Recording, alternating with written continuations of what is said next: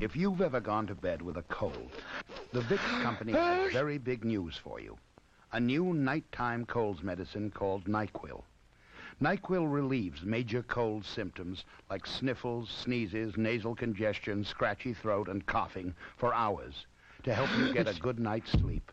NyQuil, the most unique nighttime colds medication ever developed by Vicks.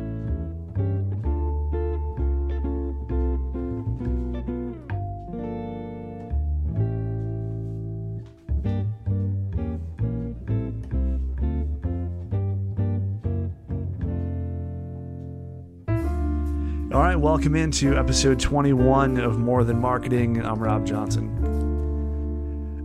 So, on this episode, what I want to discuss is something on the tail end I talked about in episode 20, which is the story about how we lost $20,000 over the course of two days uh, when we, uh, within the first year of our agency. So, this is a pretty long story. I'm going to try and keep it uh, short, hit the highlights, but it's important uh, to me at least, to talk about the losses as much as we talk about the wins, because for us, every time we've made a mistake, every time we've lost a client, which thankfully has not been often, uh, there's something that we learned from it, something that we can do better on uh, for the next time. And in this story, what this whole thing amounts to is, is one word, and that's communication.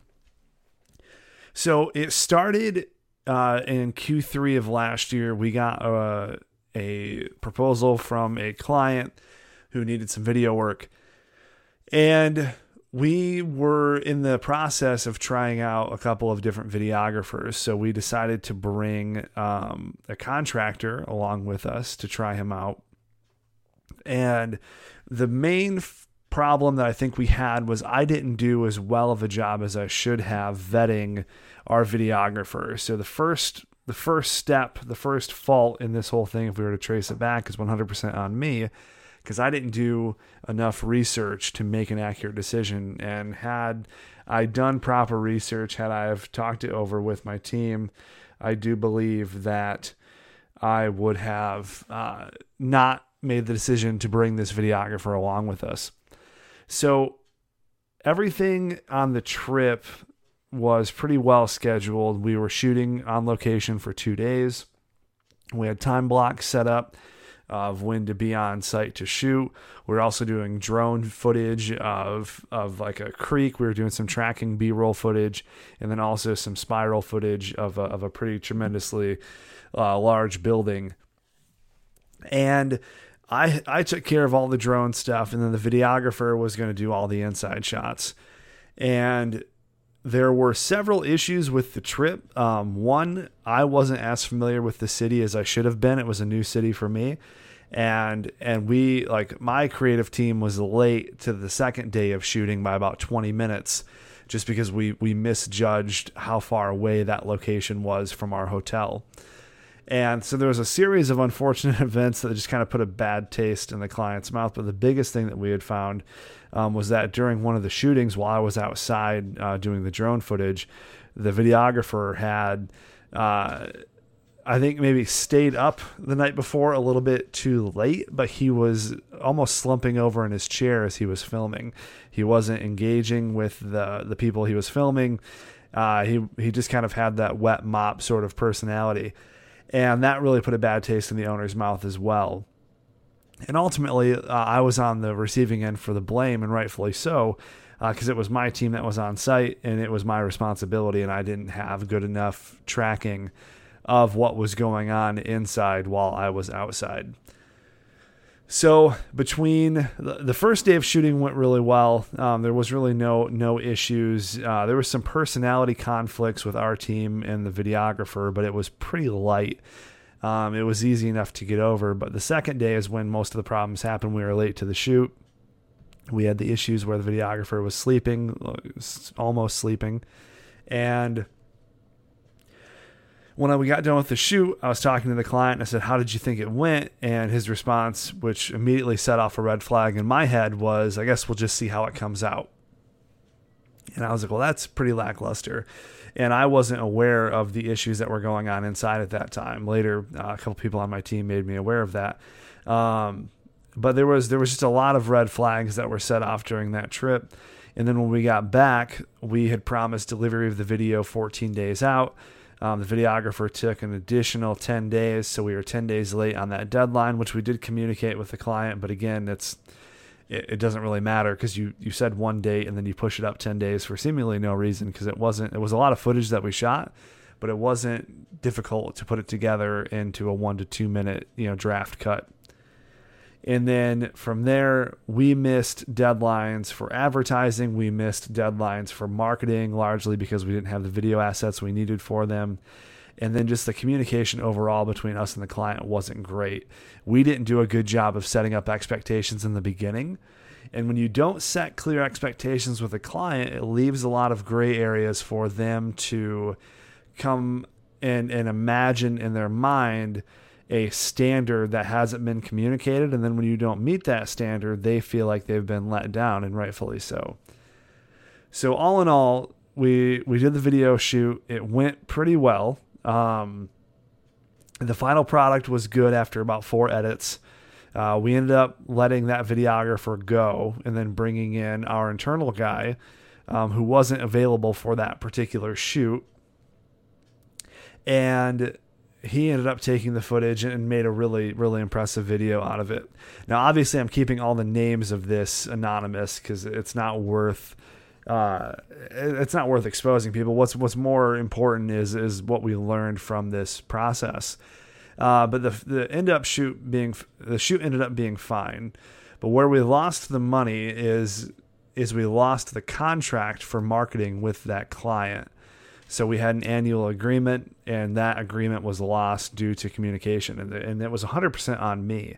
So we can, you know, it's it's very easy to say, well, if the videographer wouldn't have been sleeping, uh, we would have had a better relationship, or if we would have had a better idea of the city, we wouldn't have been late to the shoot. But those are just excuses, and excuses don't fix what you did wrong. And ultimately it comes down to me. I should have mapped out the city better. I should have checked the maps. I should have checked timing, uh, leave times. Um, I should have had someone overseeing the videographer on the inside, especially being that it was his first shoot. Um, I should have been the champion of communication between us and the client. So there's there's a lot of things that we learned from that that we now invoke in processes for onboarding clients. To where since then it's been over a year, we haven't had a similar instance and that that's a good thing. And it sucks to you know to have to talk about this and, and to, to revisit this because obviously as a marketing company you always want to put put it out there like hey you know you want to serve the message that you do no wrong that you always have your ducks in a row. But when you're a new company especially in the beginning you don't and you're going to make mistakes. And the easiest way i've found to learn from those mistakes and help other people learn from them is document them even if it makes you look bad in the short term so does this make us look bad? I mean, kind of. You know, it's never good to say, "Hey, you know, we fumbled the shoot," or you know, we were late to this, or we didn't communicate well. But the good thing is to say that we do own our mistakes and we do learn from them. So that's that's why we started this show in the beginning was to document the highs and the lows. And I think episode two, I, I think I said episode four in, in the last show, but episode two is when we talked about the first client that we lost and why we lost them. And that's important to me just like this episode is important to me to talk about how communication is important when it comes to uh, interacting with a new client and throughout that relationship. So we've made a lot of of improvements from feedback, and we even have clients tell us now when we're onboarding, we say, "Hey, what could have been better?" You know, and they say everything is great. I'm used to this model of onboarding, or I'm used to this line of communication maybe it's something that you want to think about uh, the next time you work with somebody, and that's always great feedback. So it's it's a learning process. It's trial and error. No one, I don't think anyone has it executed perfectly, uh, especially from the beginning, and that's and that's why we do this. That's why we we go through these problems, even when we're building websites or we're you know engaging in Google ads, there are always new things that we learn. Our capabilities of website development from last year until now, it's night and day. It's probably increased 200% because every time we do a website, we learn something new. A client asks for a new feature that we can implement. And that just goes in our tool bag. You know, that's just something that we carry around with us for future builds. So Yeah, and the cool thing about it too is if we're still working with a client from a year ago on their website, we'll upgrade their website to the new tools that we have, which they appreciate. We just did that with a client. We redesigned their entire website based on new features that we had. Didn't charge them anything, just moved them over, and they were really happy about that. So it's it's the philosophy of like you know when you know, you want all boats to rise. You want everyone to go up uh, equally. So when we learn new tools, we pass that along to previous clients or current clients, so that way they can have that that benefit of knowledge too. So it's it's always a growing process. Anyone that hits the ground running and stabilizes and just stays flat on the education curve isn't doing their job.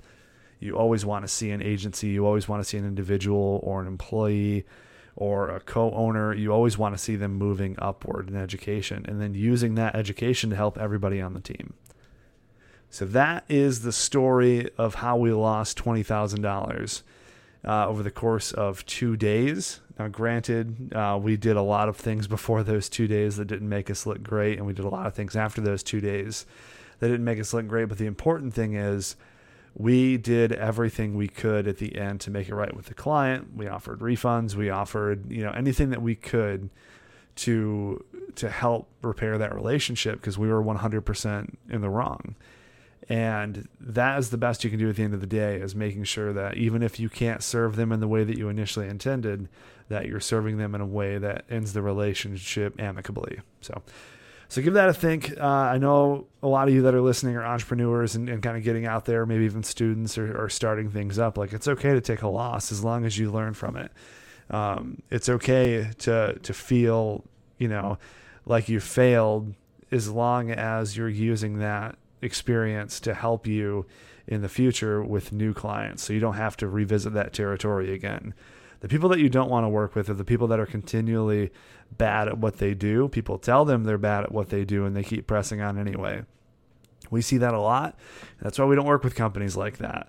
Um, real quick 60 second story. We had uh, a, someone near my town refer a business to us and I reviewed their profile and they did they do some type of it's like a sanitation service where they do like curbside pickups and things. But they had at least 10 negative Facebook reviews of people saying, I really wish you guys, you know, wouldn't do this, or I really wish you guys would do this. And then the owner would get on the page and say, I don't care what you think. This is the way we've always done it. This is where we're going to keep doing it. I'm taking you off of our pickup schedule. And they did that to at least 10 customers. So I told my friend, I said, Look, man, I don't want to work with them. I'm not even going to reach out to them um, because I I can't work with that type of a personality, and that that uh, integrity move of working with good people and people that you can communicate with is going to be far more valuable in the future than taking a contract with someone that you don't get along with. So just think about that as you're as you're growing, no matter what industry you're in, working with people that you can collaborate with well is is going to be far more valuable than working with people that you can't communicate with, that you dread being on a team with. So, so that'll wrap up this week's edition. Uh, number 21 is in the books. So we'll see you guys on the next one. Hope you guys have a great week. Take care.